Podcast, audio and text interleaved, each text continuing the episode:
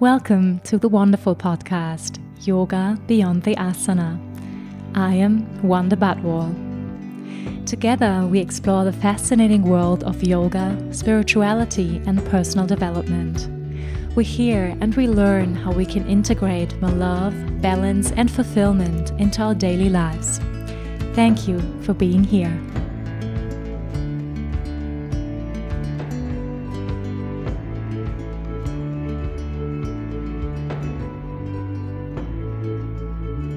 Hello, everyone, and welcome to Yoga Beyond the Asana, the wonderful podcast. I'm so glad that you're here.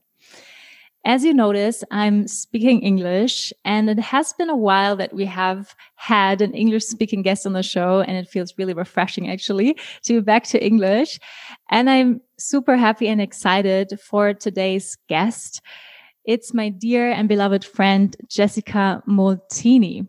I give you a little bit of a background story of Jessica and me and how we met. So you have a little vivid idea.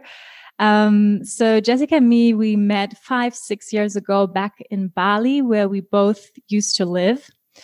And um, yeah, we shared many beautiful experiences together, hard experience, hard times, challenging times, crying together over heartbreaks, chanting mantra together, dancing, celebrating, having lots of coffee, reading tarot cards together. And we sat with a guru in India. So we share a lot of experiences and memories.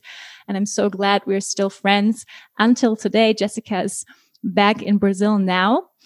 India was also the place where Jessica discovered her purpose. Now, what we call in yoga Dharma.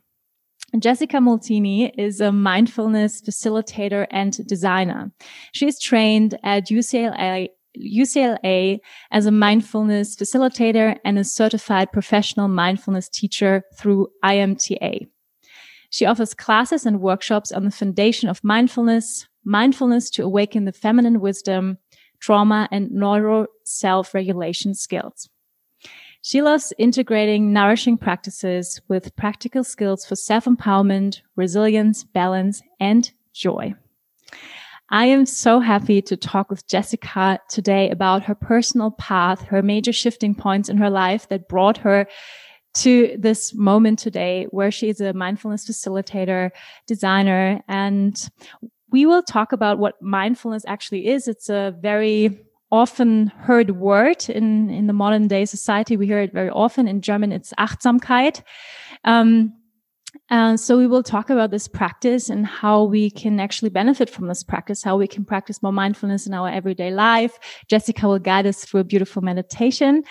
And now I'm super excited to start into the conversation with her. Welcome, Jessica. It's a pleasure to be here with you, Wanda. Even though we are um, far away from each other, I'm in Brazil, you're in Germany. Technology is amazing. It's amazing tool for us to go beyond the physical distance and uh, yeah, we had amazing experiences in Bali, which made our friendship stronger. And it's just beautiful to see your journey. And it's a pleasure to be here with your followers, with your community, and sharing something that I'm completely passionate about it, which is mindfulness, transformed my life. And um, it's the purpose of my life as well. I'm very excited to get into it with you. Hmm. Yeah, um, it's, I think, so special. Maybe our listeners can relate to it if you have a friend and you went through some very special time together, together as we had and to see each other grow and develop. And it's such a pleasure today that we sit here and I'm so, I think I'm, I'm allowed to say that I'm so proud of you, um, how, how far you've come, um, which path you took. And yeah, I'm so, so excited also that my followers, my friends, my students get to know you now here. Um, so, Jessica, the first question I want to ask you, and I like to ask every guest actually, is what moves you right now? What moves me right now? Wow, that's a very interesting question. I feel what really moves me right now is purpose it's uh, connect, you know, true, for me, true mindfulness, true space and silence really create a space to listen what inspires me in this very moment. And that moves me, you know, that, that moves me a lot. And definitely beauty and mindfulness has a huge play in my decisions and the things I work on, the things I create. And uh, I'm a designer, as you mentioned before. So that's why I mentioned beauty because I feel that really moves me. I love beautiful things. I love creating. I love inspiring. You know, everything that inspires me, I want to share with other people. So through this space of silence, this inspiration overflows and moves me. Mm, beautiful. Thank you. Can you take us back into your life a little bit onto your personal journey because I guess you were not born as a mindfulness facilitator, right? So there something usually happens in our life before we go into the inner, inner path. And I know a little bit about your history. I think you worked at a bank. Um, so very different life today now. So can you please take us a little bit onto your personal journey? What were major shifting points for you where you changed your life? Yeah, sure. I love talking about this because um, it's a reflection for myself as well to to notice uh, all the changes that happened in my life and also honor those, especially right now that I'm in my hometown where I grew up. I grew up in Brazil, in São Paulo, which is one of the biggest cities in, in the world. Wow, how and, many how many uh, people live there? 17 million. 17 million. Yes. Oh my God. I think it's a lot of people. Wow, that's that's huge. It's huge. And I grew up in this mindset, which is uh, very much similar to New York City, where you know people want to make money and have successful careers, and um, yeah, have like status and power.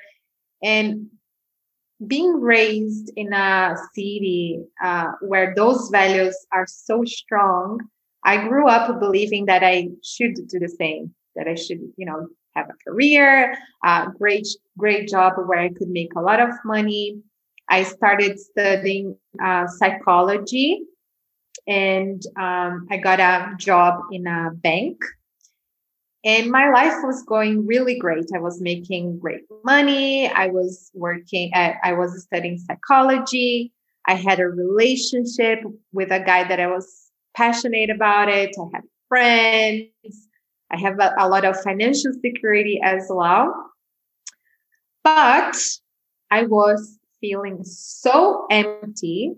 I was feeling so, so so empty that's the, the word that comes for me i i would look around to other people around me my friends and um, you know uh, family and i would see them like wow they are so sure about what they want in their life and they are so happy and successful. And i was feeling broken. For some reason i felt like i wasn't doing what i want to do. I didn't have a sense of purpose. Even though I chose to work in that place and study psychology, I was really disconnected from myself. And I would compare myself to everyone that I would see, thinking that they were happy, thinking that they were fulfilled. And that was really real for me in that moment. The comparison was very strong, and the comparison made me feel um, um, not belonging to the life that I was living here in the city. And this disconnection that I was feeling led to some serious symptoms. I, I would have some panic attacks once in a while, which are so uh, uncomfortable. Uh, whoever had a panic attack before knows how strong is for the body, very unsettling, very physical. I would have also some um, anxiety. I would have anxiety, you know, basically every week. And um, those two symptoms led to a hidden uh, depression. Very subtle, but I, I, wouldn't recognize in that moment of my life. And uh, this unhappiness somehow really helped me to change my life. I was really suffering. It was a very heavy suffering, but wasn't the suffering of someone that didn't have money or, uh, you know, didn't have friends. Was the suffering of uh, internal suffering, a suffering of disconnection and not knowing and not feeling belonging and fulfilled with my purpose. And the symptoms just grew over time really strongly to a point that I I decided to ask for help and, and I met um, some people here in Brazil, a community, a spiritual community where I started um, doing some uh, psychological therapy work. And that led me to a big change after working um, with this uh, community, after a couple of months, I got fired from my job and I decided to go to India and give myself space. Hmm. So you traveled to India. Um, you've never been in India before, I guess. Did you go by yourself? Tell us a little bit about your time there and what happened then. What did you discover in giving yourself space? Because I think what you just described is actually a story that many people feel. And I myself, you know, in, in parts had the very same or very similar story like you, actually suffering in the soul, on the soul level from not doing what you're actually here to do. So I think many people feel that and maybe even feel not allowed to be suffering because on the material level, they have everything, right? But there was this emptiness that you shared that you felt inside and that led you to this journey and this inner journey you went to india so what happened then when you when you arrived yes when i you said everything right now and was confusing you know for me like question like if i have all this you know that i learned to be right I have all the money I need. I have friends. I have a relationship. Why am I feeling empty? Why I'm not happy? And um, so going to India and creating a space meant to me just to allow myself to explore all the things that I didn't allow myself to explore, to be following the American dream, let's say like that. And I just did nothing. I just allowed myself to do nothing.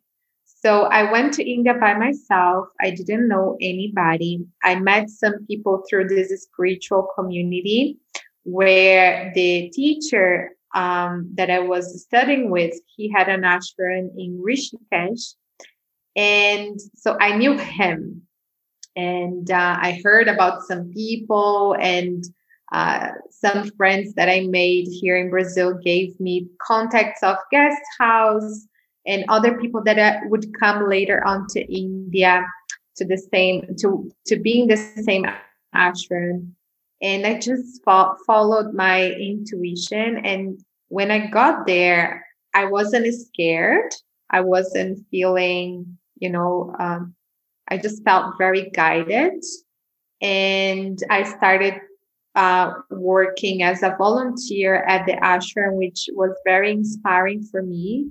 And through the um, and through the volunteer work, I started making friends, and I just created a very sweet routine for me, like waking up in the morning, doing some uh, meditation, and then practicing yoga.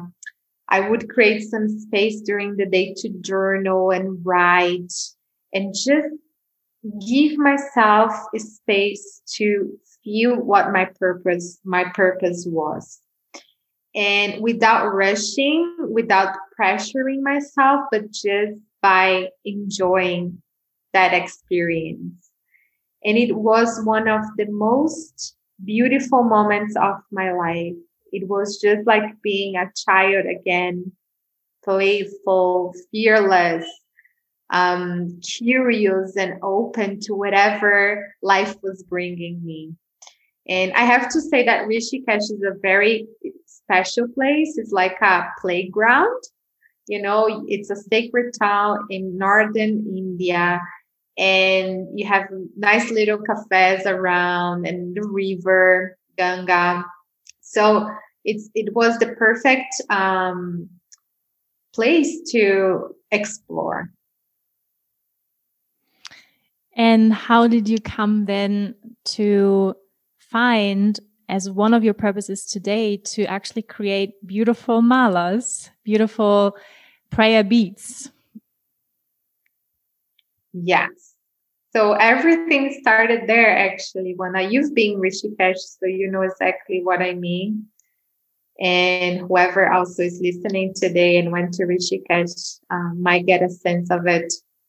And I, you know, I I really allowed myself to explore everything. So I did, as I said, meditation, yoga, journal.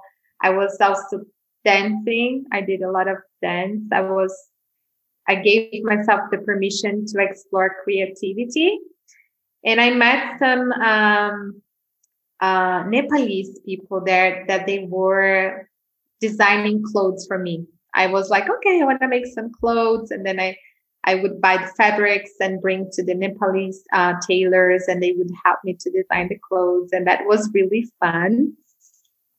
And um, I started seeing mala beads around and I felt in love with this necklace. I was like, wow, I want to buy all of them. and I started like collecting some of the, my favorite mala beads. And uh, in the ashram, by coincidence, I started volunteer at the shop selling books and mala. And when I saw people buying the mala I was like, you know what? I could make something nicer. Mm-hmm. I just felt like, you know, I can make something very beautiful uh, for our generation that has um, beauty and design involved in spiritual object that support us in our meditation practice. So I was uh, combining combining something that really was helping me that moment to understand um, who I am, to understand my my essence, which is meditation, together with an object that supports us in our practice, which is the the mala beads.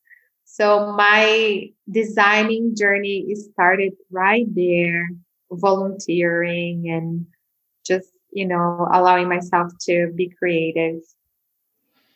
Yeah, and I think you you do a wonderful job. I honestly have to say, I've seen so many malas around the world. You know, if it's in India or in Bali, there are like, and everyone who has been there knows there's like tons, you know, tons of jewelry, tons of stuff, but also a lot of, you know, fake stuff, fake um, stones. And so I think your malas are especially beautiful. We are also wearing them right now and you know i became a total fan of your your art your designs and so for everyone listening who has no idea what we're actually talking about like can you just sum up briefly what is a mala and how can we actually practice with this how can it be of benefit also in our meditation sure so mala beads are um, a set of beads that they are used in many different traditions. We think it's just like in Hinduism, but they are actually, uh, you can see them in Christianism as the rosary. You see at um, Buddhism uh, as a mala as well. And um, at the Islam, I don't remember exactly the name, but they also have. And they are designed with, um, in Hinduism, the malas that I design, they have a specific number of beads, which are 108. And in the Vedic tradition, this number represents uh, the number that is in infinite dividable.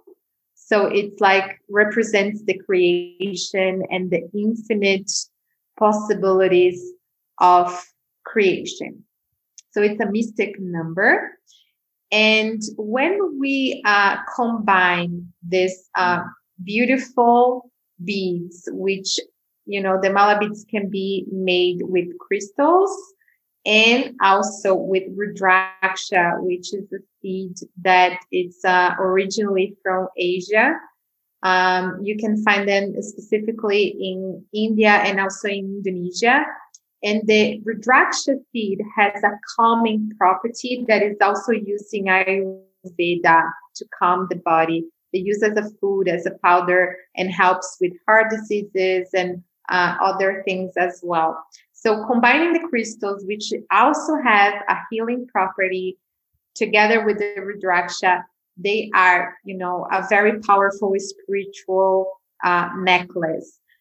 And um, traditionally, in those cultures, we use the mala beads to focus our attention by counting each bead uh, as a number. For example, we can we are seated in meditation. We take our mala beads on our hands and we count each bead as using a mantra. For example, Om Namah Shivaya, one after another until uh, the necklace is, you know, all the beads are counted. Or we can count uh, a number, one, two, three, or an affirmation, I am enough. And by repeating this um, chanting, this uh, counting, or those mantras, we focus our attention in this um, we focus our we focus our attention in this uh, action in an object. And by doing that we um, we are practicing meditation and help us to be present in the moment. It's a very devotional practice and they say as well that is a way of purifying our hearts and mind. Beautiful. Thank you so much. Mm, so now, can you tell us, like, I guess, or I assume that just working with the mala, practicing meditation, either with a mantra, with an affirmation, with a breath, um, is already itself a kind of mindfulness practice. So, or how did you then find the way from meditating with the mala, um, starting to produce malas in, in Bali? So maybe you can um, yeah, take us with you how this led into something else. Yeah, it, it was interesting, Wanda, because as I was exploring my own practice, I started to feel very curious and passionate about the Asian lifestyle.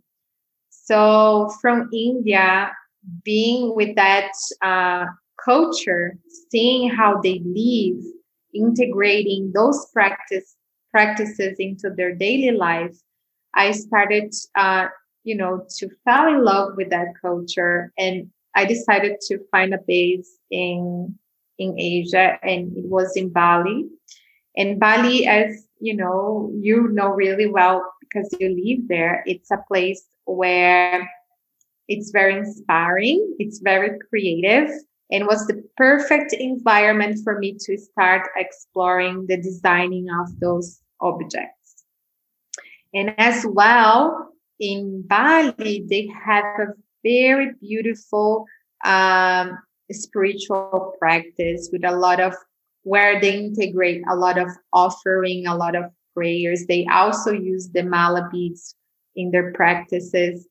And I felt like I want to breathe this every day. I want to experience in my veins this lifestyle because uh, that was that was what I I was looking for here in the city, uh, and I wasn't finding anywhere else. And I felt a huge sense of purpose and beauty and meaning that was lacking in my life. So that you know emptiness that I was feeling back here went away, and I felt like a huge feeling of fulfillment and belonging.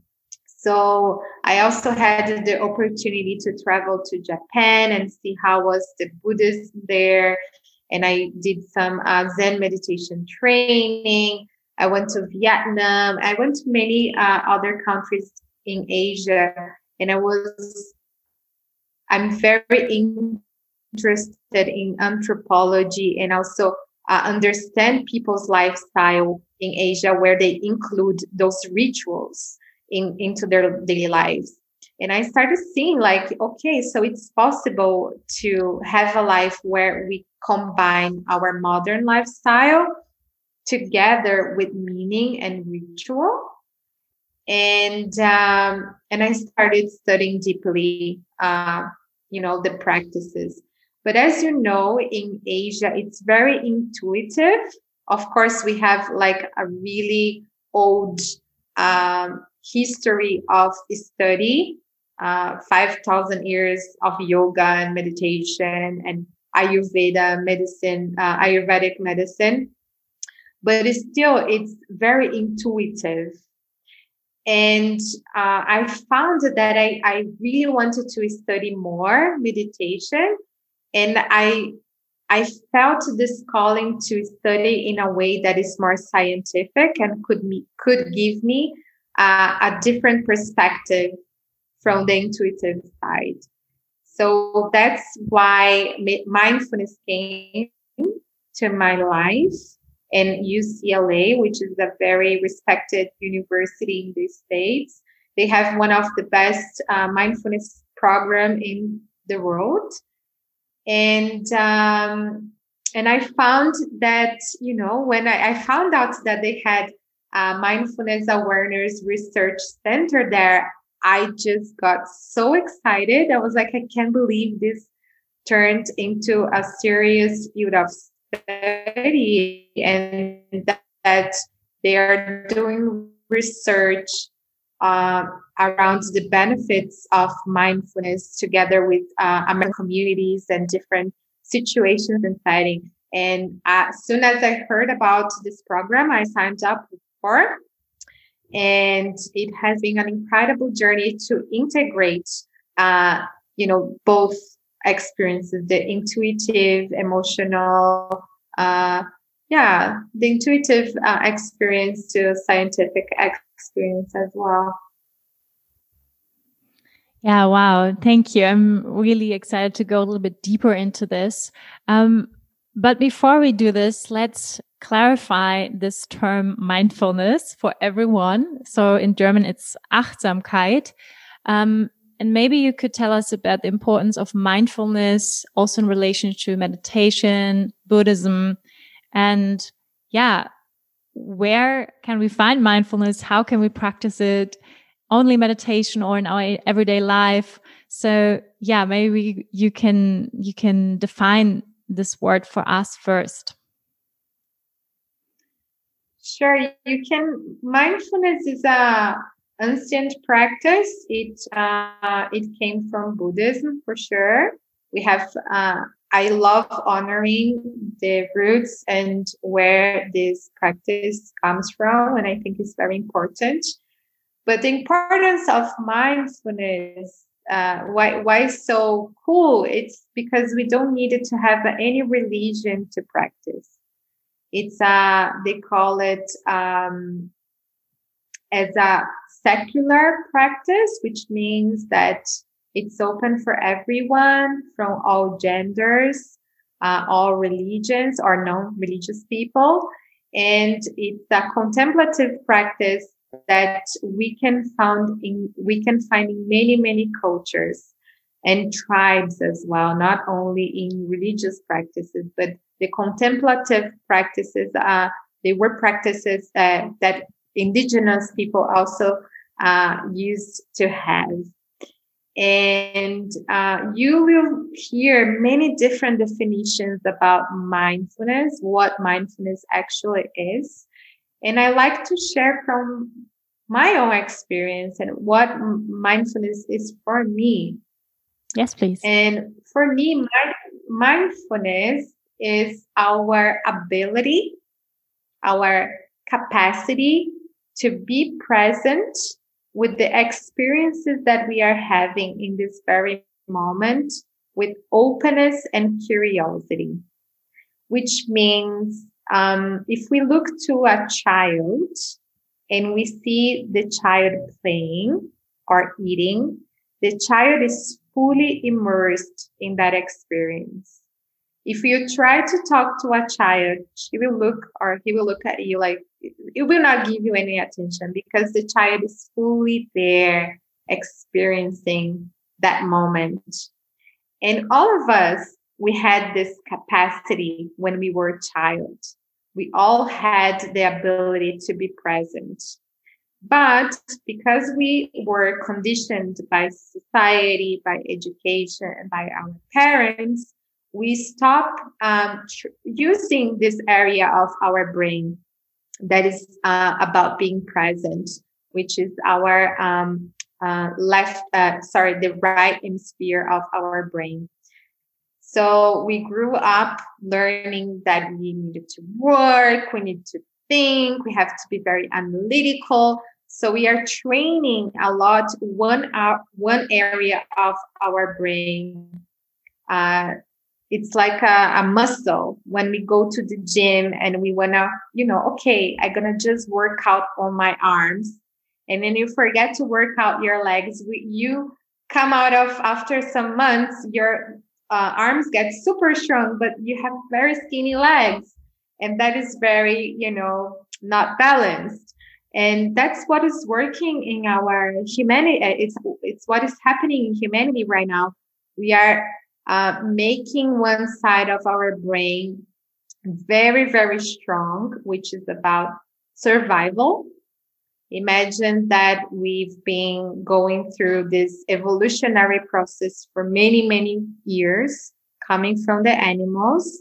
And uh, we developed a very good skill in surviving, in protecting ourselves, in thinking. Everything we do, all these the worries we have, if we look deeply, comes from survival need but it's not serving our humanity anymore because if we look around, it's creating a lot of separation, a lot of suffering internally.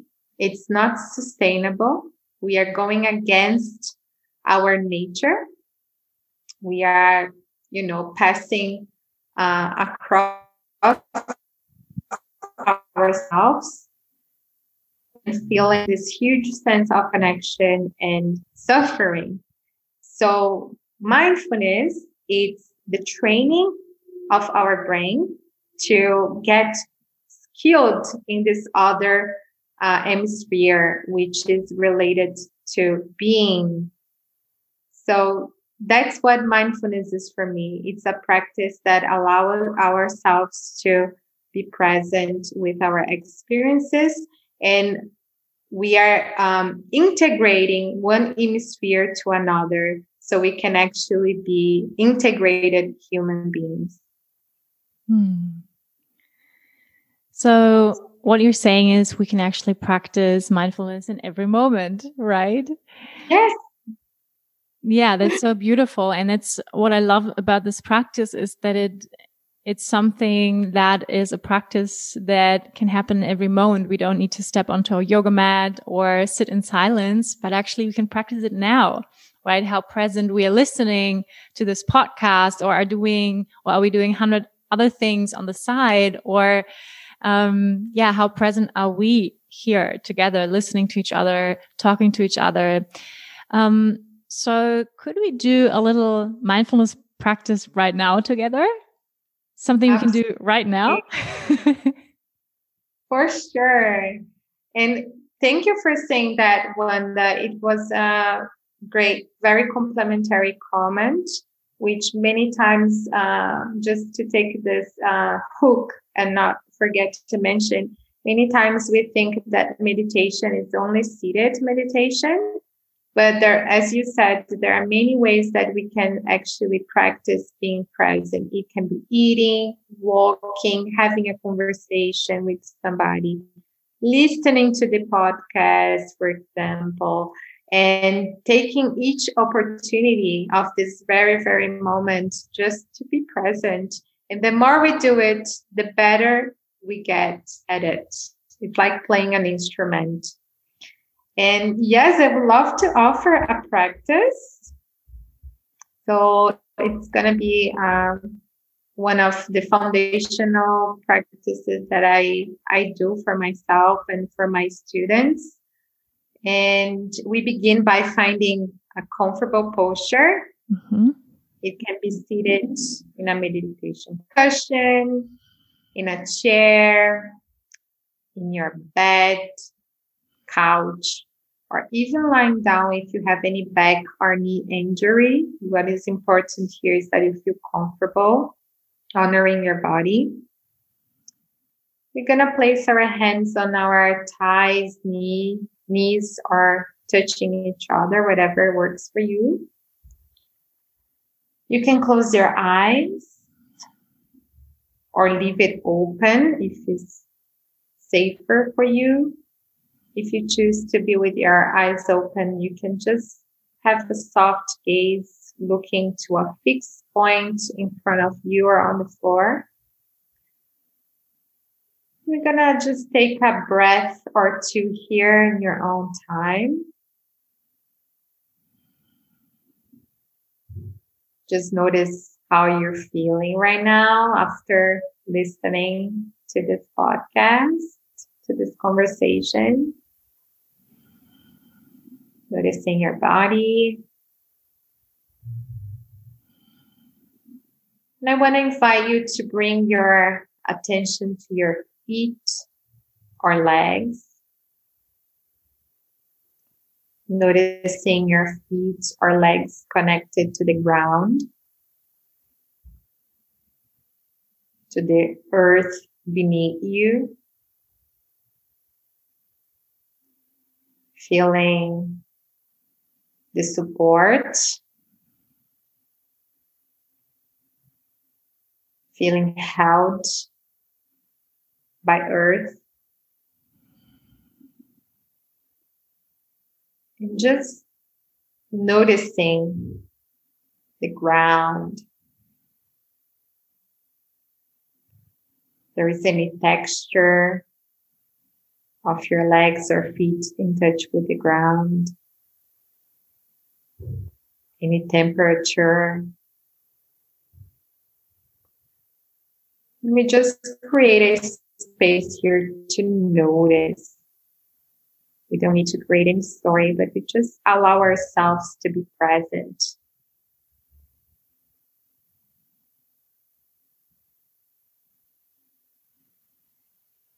Now we bring our attention to our hands in touch with our knees, thighs, or in touch with each other. Noticing the temperature of our hands. If there is any texture.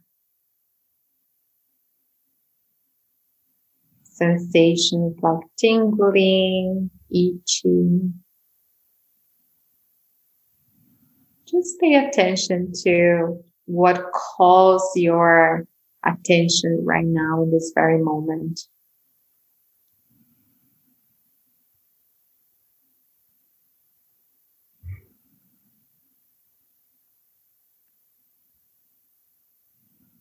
Now I want to invite you to focus your attention on your breath. In mindfulness, the breath is our anchor that help us to focus our attention. And we just see how our body breathes. Maybe your body breathes by noticing the rising and falling of your chest or abdomen. Or maybe it's the temperature of the air entering your nostrils or mouth, the air entering your lungs cool and leaving your lungs warm. You can experiment here and see which way your body breathes. In a way that is easy, natural for you. You can place a hand on your chest or abdomen if it's difficult for you to notice your breath. And we're going to create a space here to be one minute practicing the mindfulness of our breath, just being present with it. One breath after another. When one breath ends, another breath begins. You can even say mentally breathing in and breathing out. Breathing in and breathing out. So let's begin this one minute. And whenever the time is over, I will guide you to the next step of this meditation. So let's begin.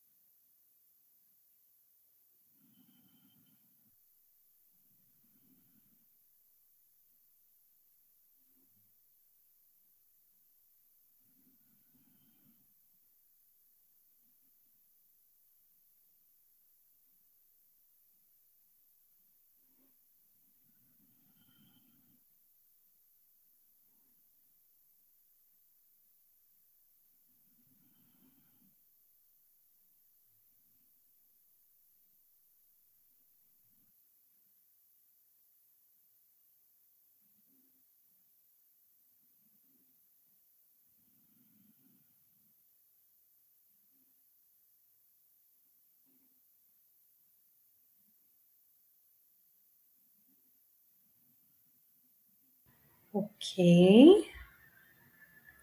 Just take a deep breath in and a deep breath out. And just notice how you're feeling right now after practicing a little bit of mindfulness. Noticing your body, noticing how you're feeling. Just creating a space here to observe what is. And now we're going to bring our attention to our feet connected to the ground, noticing our feet. And now bringing our attention to notice our hands And we bring this meditation session to a close by moving our fingers and toes, giving a stretch if that feels good for you. And whenever you're ready, you can open your eyes. And I hope you enjoyed. How was that for you, Wanda? Very much. I enjoyed very much. Thank you so much.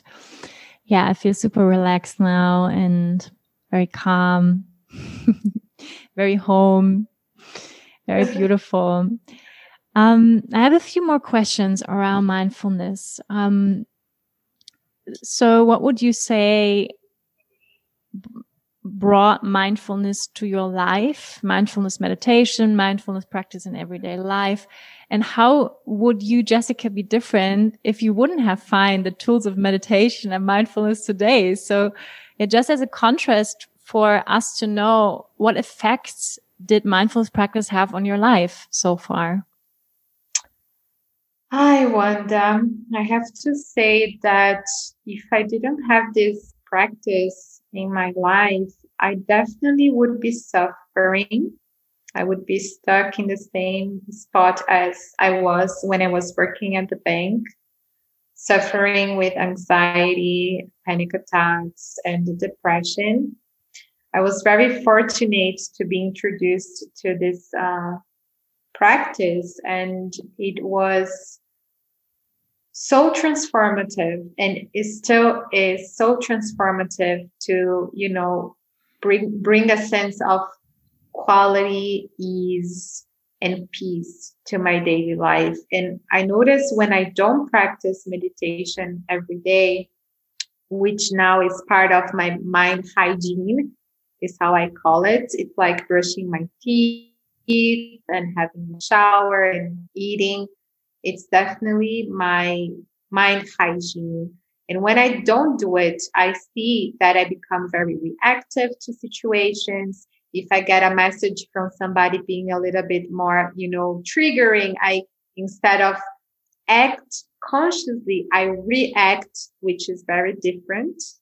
And um, doesn't matter if I'm, you know, practicing this uh, for over seven years uh, I'm a human and I have, you know, my human qual- uh, qualities and defects as well. I'm not perfect and I make mistakes.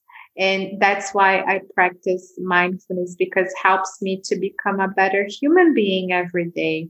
And, um, and I, I, I want to practice daily because you know, I relate to people better. In the end, I relate to myself better. I'm a, I'm more compassionate towards me and being more compassionate towards myself, I can also be more compassionate towards others. So I see that it's not only for my individual benefit, but when we start practicing more and more, it becomes kind of a social responsibility. We, there is a huge social impact and it's very inspiring. Hmm. So what, what do you think would happen if the whole world would practice mindfulness and how would that affect our world and our coexistence? You think it's a yeah, solution? It's a I solution? believe it's possible. Mm-hmm. Yeah, I think it's that's the the mission of mindfulness, at least for myself and for my mentors and uh, neuroscientists that I've been studying through UCLA. We believe that uh, we are in an integration process of the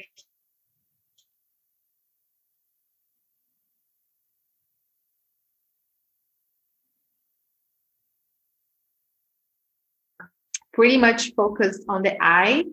Very can you selfish, can you say the last sentence again? Because our... sorry, sorry. Can you say the last sentence again? Because I think the connection was not stable. Sure, sure. Sorry about that. So you said uh, um, you believed or you believe in. Yeah, I believe it's possible, and it's what we've been uh, studying at UCLA together with my mentors and neuroscientists uh, the Diana Winston, the founder of uh, MARC, and also Dan Siegel, uh, Dan Siegel, the uh, neuroscientist that also is part of MARC.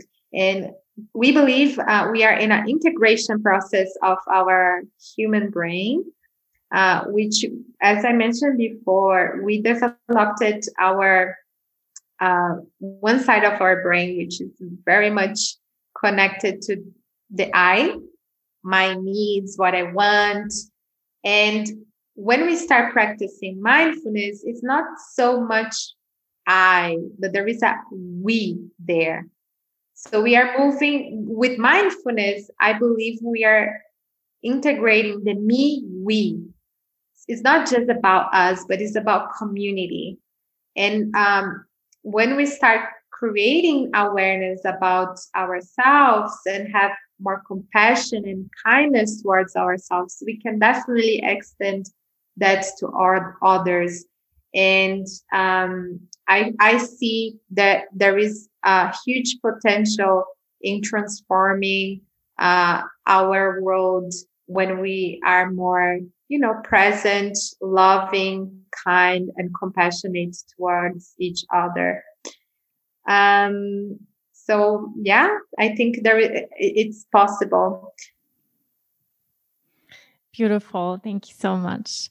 Um, yeah, much research, as you also mentioned, has recently been carried out into mindfulness in neuroscience. For example, uh, what are scientific findings related to mindfulness and how they can help our modern day diseases you know how how it can help all the challenges we face and like anxiety depression um adhd um stress all all this modern day lifestyle um yeah diseases and imbalances we are facing so maybe you can speak a little bit about that Sure.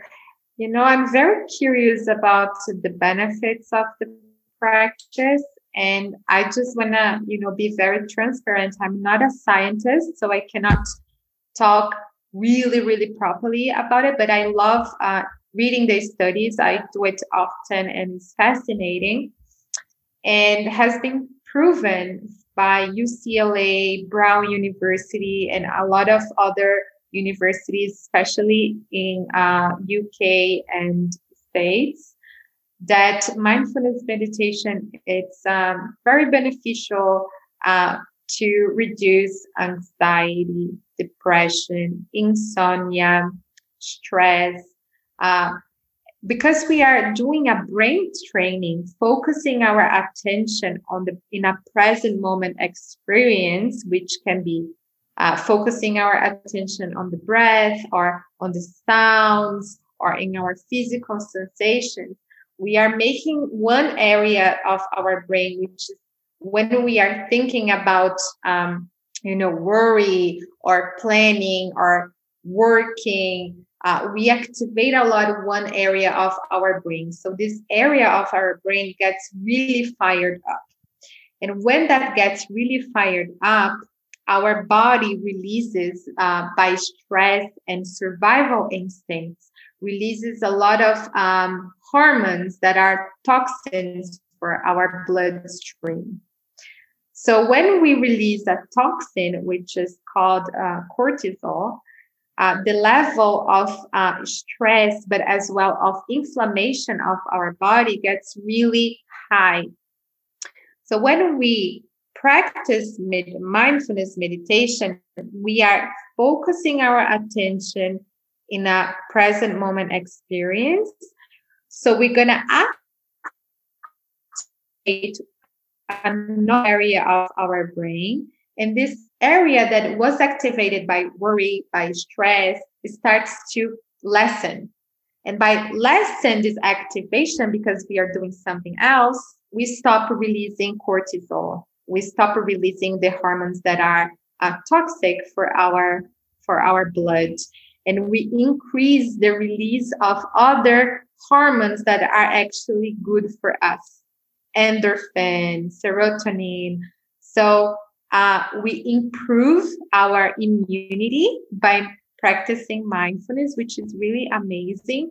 There is a lot of uh, research showing that the re- like a lot of diseases recover recovery it speeds up when people include mindfulness meditation into the treatment by you know many like months uh, of uh, uh, healing process that gets speeded up. And um, it's basically deactivating the um, the, the, the activation of some neuron, neurons that are connected to worry thinking and activating other ones that are actually beneficial for us. So we are just shifting our perspective. Instead of focusing worry, we are focusing on being present. And that is really a huge shift for our mental health and also for our physical health. And I feel, especially now that we are going through a health global crisis with COVID. Uh,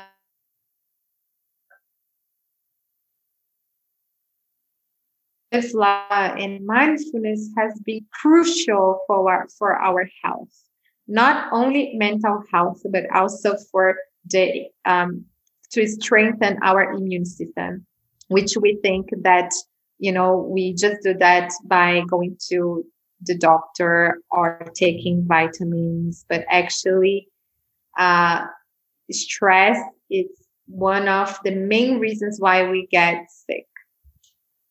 Right. Um, so could you tell us if you, because I think it's really important, as you also mentioned before, to have someone who guides you into mindfulness, someone who helps you to, to practice it and to know how you do it. And what are some practices simple practices you do during the day? Do you walk especially slow when you go i don't know shopping? Or um, yeah what are some very simple practices you integrate into your everyday life and people can also practice? Sure. There is a book that i highly recommend. It's called uh, training a wild elephant which has really beautiful, easy daily practices uh, that we can integrate to our daily life. And one of them that I I do often, it's um, for example, one week I do um, brushing my teeth with mindfulness. So I do it. I look to the mirror. I brush my teeth. I really feel the texture of the toothpaste and feelings that I have in my mouth. So that's really easy because we do it every day in the morning and at night at least. And uh, we just have to remember to do it. The mindfulness practice, the, the main challenging is to remember to do it. And uh, and I also love doing the eating meditation. So I, when I'm, you know, about to have my breakfast, especially in the morning. I take my morning very slow. I sit down, I have my cup of tea, and I enjoy the taste of my tea, the warmth, how that feels in my body. I take the first bite of my food and I feel the texture, the flavors, how it feels in my body. Exactly what we did here with the breath, but with the food or the drink uh, I'm having. So that's two practices that I love doing uh, besides my meditation seated practice. And as well, movement, uh, body movement practices, just like moving my body like a dance, but just feeling, you know, my body with a lot of awareness, with a lot of presence, and allowing my body to make the movements that he wants and that feels really really nice. Do mm. you have one wanda? Or many? A mindfulness practice? Well my meditation practice for sure. And definitely the eating the prayer. So i usually always pray before having food slowing down closing the eyes and definitely also when we walk with the dogs in nature, I try to be, especially, you know, no phone, um, to be very present, to really feel, you know, the temperature, to feel the quality of the light, to, you know, the quality of the air I'm breathing. So I think it's something that's, you know, definitely, I mean, yoga is a mindfulness practice if you do it right. so Absolutely. Body. And I mean, the way I teach is very mindful, is very, you know, it's always an integration with the breath. So we don't rush through the asanas, you know, like I think many, many styles of yoga are way too fast. It's no mindfulness practice. You cannot be aware of the breath because the movement is way too fast. And I think that's missing the whole point of yoga. So yeah, so I think definitely my yoga practice, the asana practice, the pranayam, you know, my mantra meditation, walking through nature, eating. So these are some, some mindfulness practices I, I definitely do. Um, but I also, um, think what is really important to mention also is that it really requires to slow down the whole pace of your life. And in order yeah. to practice mindfulness, and that's the whole thing that I think we're suffering under as humanity is that our life has become so crazy fast. It's like light speed. And that's something I'm also, you know, um, suffering from that sometimes I, I just do a lot, you know, and that means I also have to do things fast. So sometimes I'm really missing to be able to, I mean, my mornings are also usually quite slow. That's the advantage of being an uh, self-employed or an entrepreneur to, you know, have your own timings, but still I have some deadlines and, you know, I have to get things done in a certain amount of time. And that sometimes I wish I. I would have a little bit more spaciousness between the things, you know, in order to be even more mindful. Yeah, thank you for sharing that because, you know, even though I'm a, a mindfulness facilitator, you know, I work and I have, I'm an entrepreneur as well uh, with my brand, with Meso and with my teaching. And that, that happens as well with me where, you know, I get overwhelmed with a lot of work and it, that's why we practice. That's why we practice yoga. That's why we practice mindfulness because we are humans and we all go through challenges and we are not perfect. And, uh, we are, you know, lucky that we found this uh, knowledge, that we found those tools that can support us to live with more grace in the middle of so much information and so much work in a time that has been incredibly challenging. And uh, yeah and have a regular practice actually it's uh, support us to go through the challenges of life to to go through the real life and yes. um, yeah and i think um, to have a to have a regular practice to learn the foundations and to have you know uh, a way that we can actually commit i think in the very beginning is really important to have a teacher that can you know uh, support you, inspire you, and you can actually commit to have a, a regular uh, practice. And then from there, once you, you know, you commit, you can continue practicing with the teacher or by yourself, whatever is the calling. Yeah. And also something I think what I wanted to mention is that because sometimes I think mindfulness, we think about, you know, being aware of the breath or scanning our body. But mindfulness is also how we talk to each other, how we talk to each other, right? Right now. And that's when you just asked me, I was just reflecting. I was like, wow, I'm, that's actually something I think I practice a lot of mindfulness in is how and what I say. Not all the time, but I really try to be very mindful with my words. Also, you know, very mindful med- um, communication with my partner. That's something that's really important for me. And that mindfulness actually has so many aspects in our lives, right? And how we observe our thoughts, how mindful we are, what you said before, how we react, if we react or if we act out of a conscious um, decision.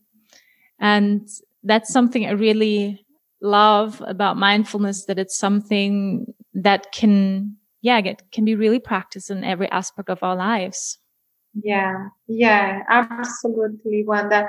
And there are many, uh, the more people get familiar with the basics of mindfulness, you're gonna start to notice that there is um, relational mindfulness, which is what you just said. It's about being present in our relationships with each other. There is the mindful parenting that is for parents, which is beautiful. It's bringing mindfulness to, you know, how we raise our child and in collaboration with our partner, with oh, the that sounds amazing. Do you have also a book recommendation there? I think many are curious.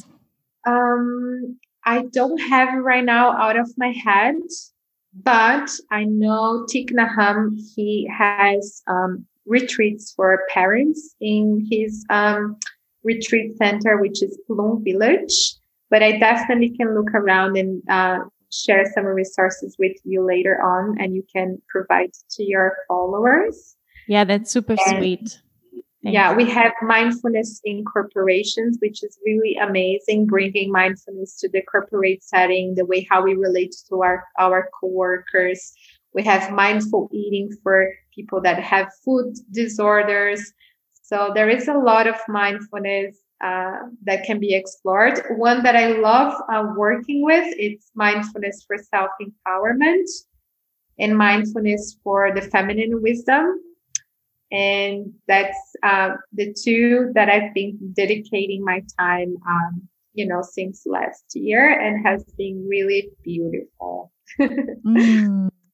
I'm so curious to learn more. And uh, my dear friends out there, now it comes our our announcement. So yeah, you were speaking about mindfulness um, meditation for self empowerment, and that's actually the title of your workshop, of your upcoming workshop. So I'm super excited. Jessica will lead a workshop, a mindfulness meditation workshop over two days. It's in total, it's four hours. Um, at Rose of Fire at our online studio on the 20th and 21st of February, right? Can you tell us a little bit about what's going to happen in this workshop? For who is the workshop? What they're going to learn? Yeah, I'm so excited, Wanda, about this workshop because, firstly, because I'm your fan. Uh, I'm super proud of you for everything that you you know you created uh, in the pandemic, you just launched an online studio, and this is amazing. I'm super inspired by you. And um, for me, mindfulness really empowered me to be myself and really honor all parts of myself the good parts, the bad parts, and just embrace whatever is rising up in this very moment. It can be beauty, it can be challenge, it can be my hu- humanness as well, but the good parts uh, of Jessica as well. And what I want to share in this workshop is tools to empower people to create their own practice. Somehow we think that mindfulness and meditation it's a recipe that we have to follow like uh, you know follow a guided meditation which can be very beneficial as well in the especially in the beginning. But what I want to do is empower people to find the best way for them to practice. It's going to be very individual and we're going to create space to listen to ourselves first and see what do we need right now to practice in a way that is comfortable, that is honoring, that is respectful with myself and from there, create a space where we can actually honor and on it as well who we are and empower ourselves to be who we are. So that's the, the, the purpose of this workshop. And we're gonna learn the basic tools of mindfulness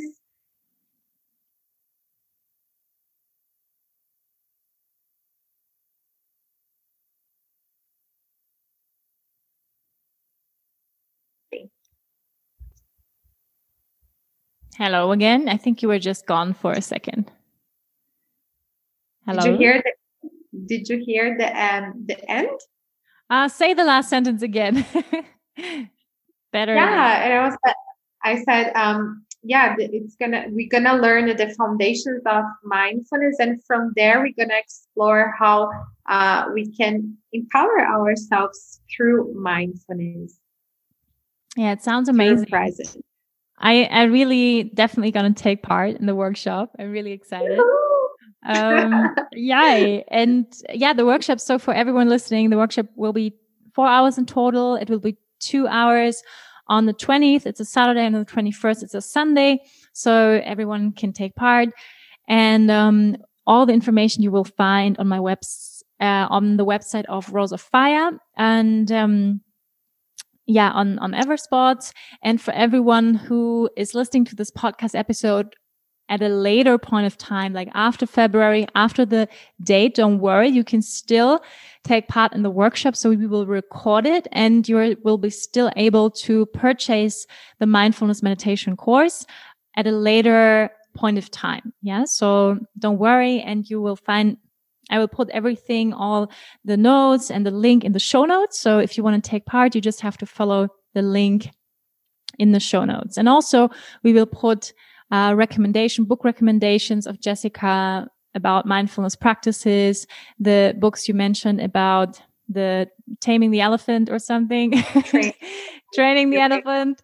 Yeah. Taming would be also good. Yeah. Um, into, into the show notes And um, yeah, I'm really excited about the workshop. And Jessica is also something I want to say on this point in time. I'm really, really excited because Jessica and me, we also have a, another collaboration coming up where we will have a mala collection together, right?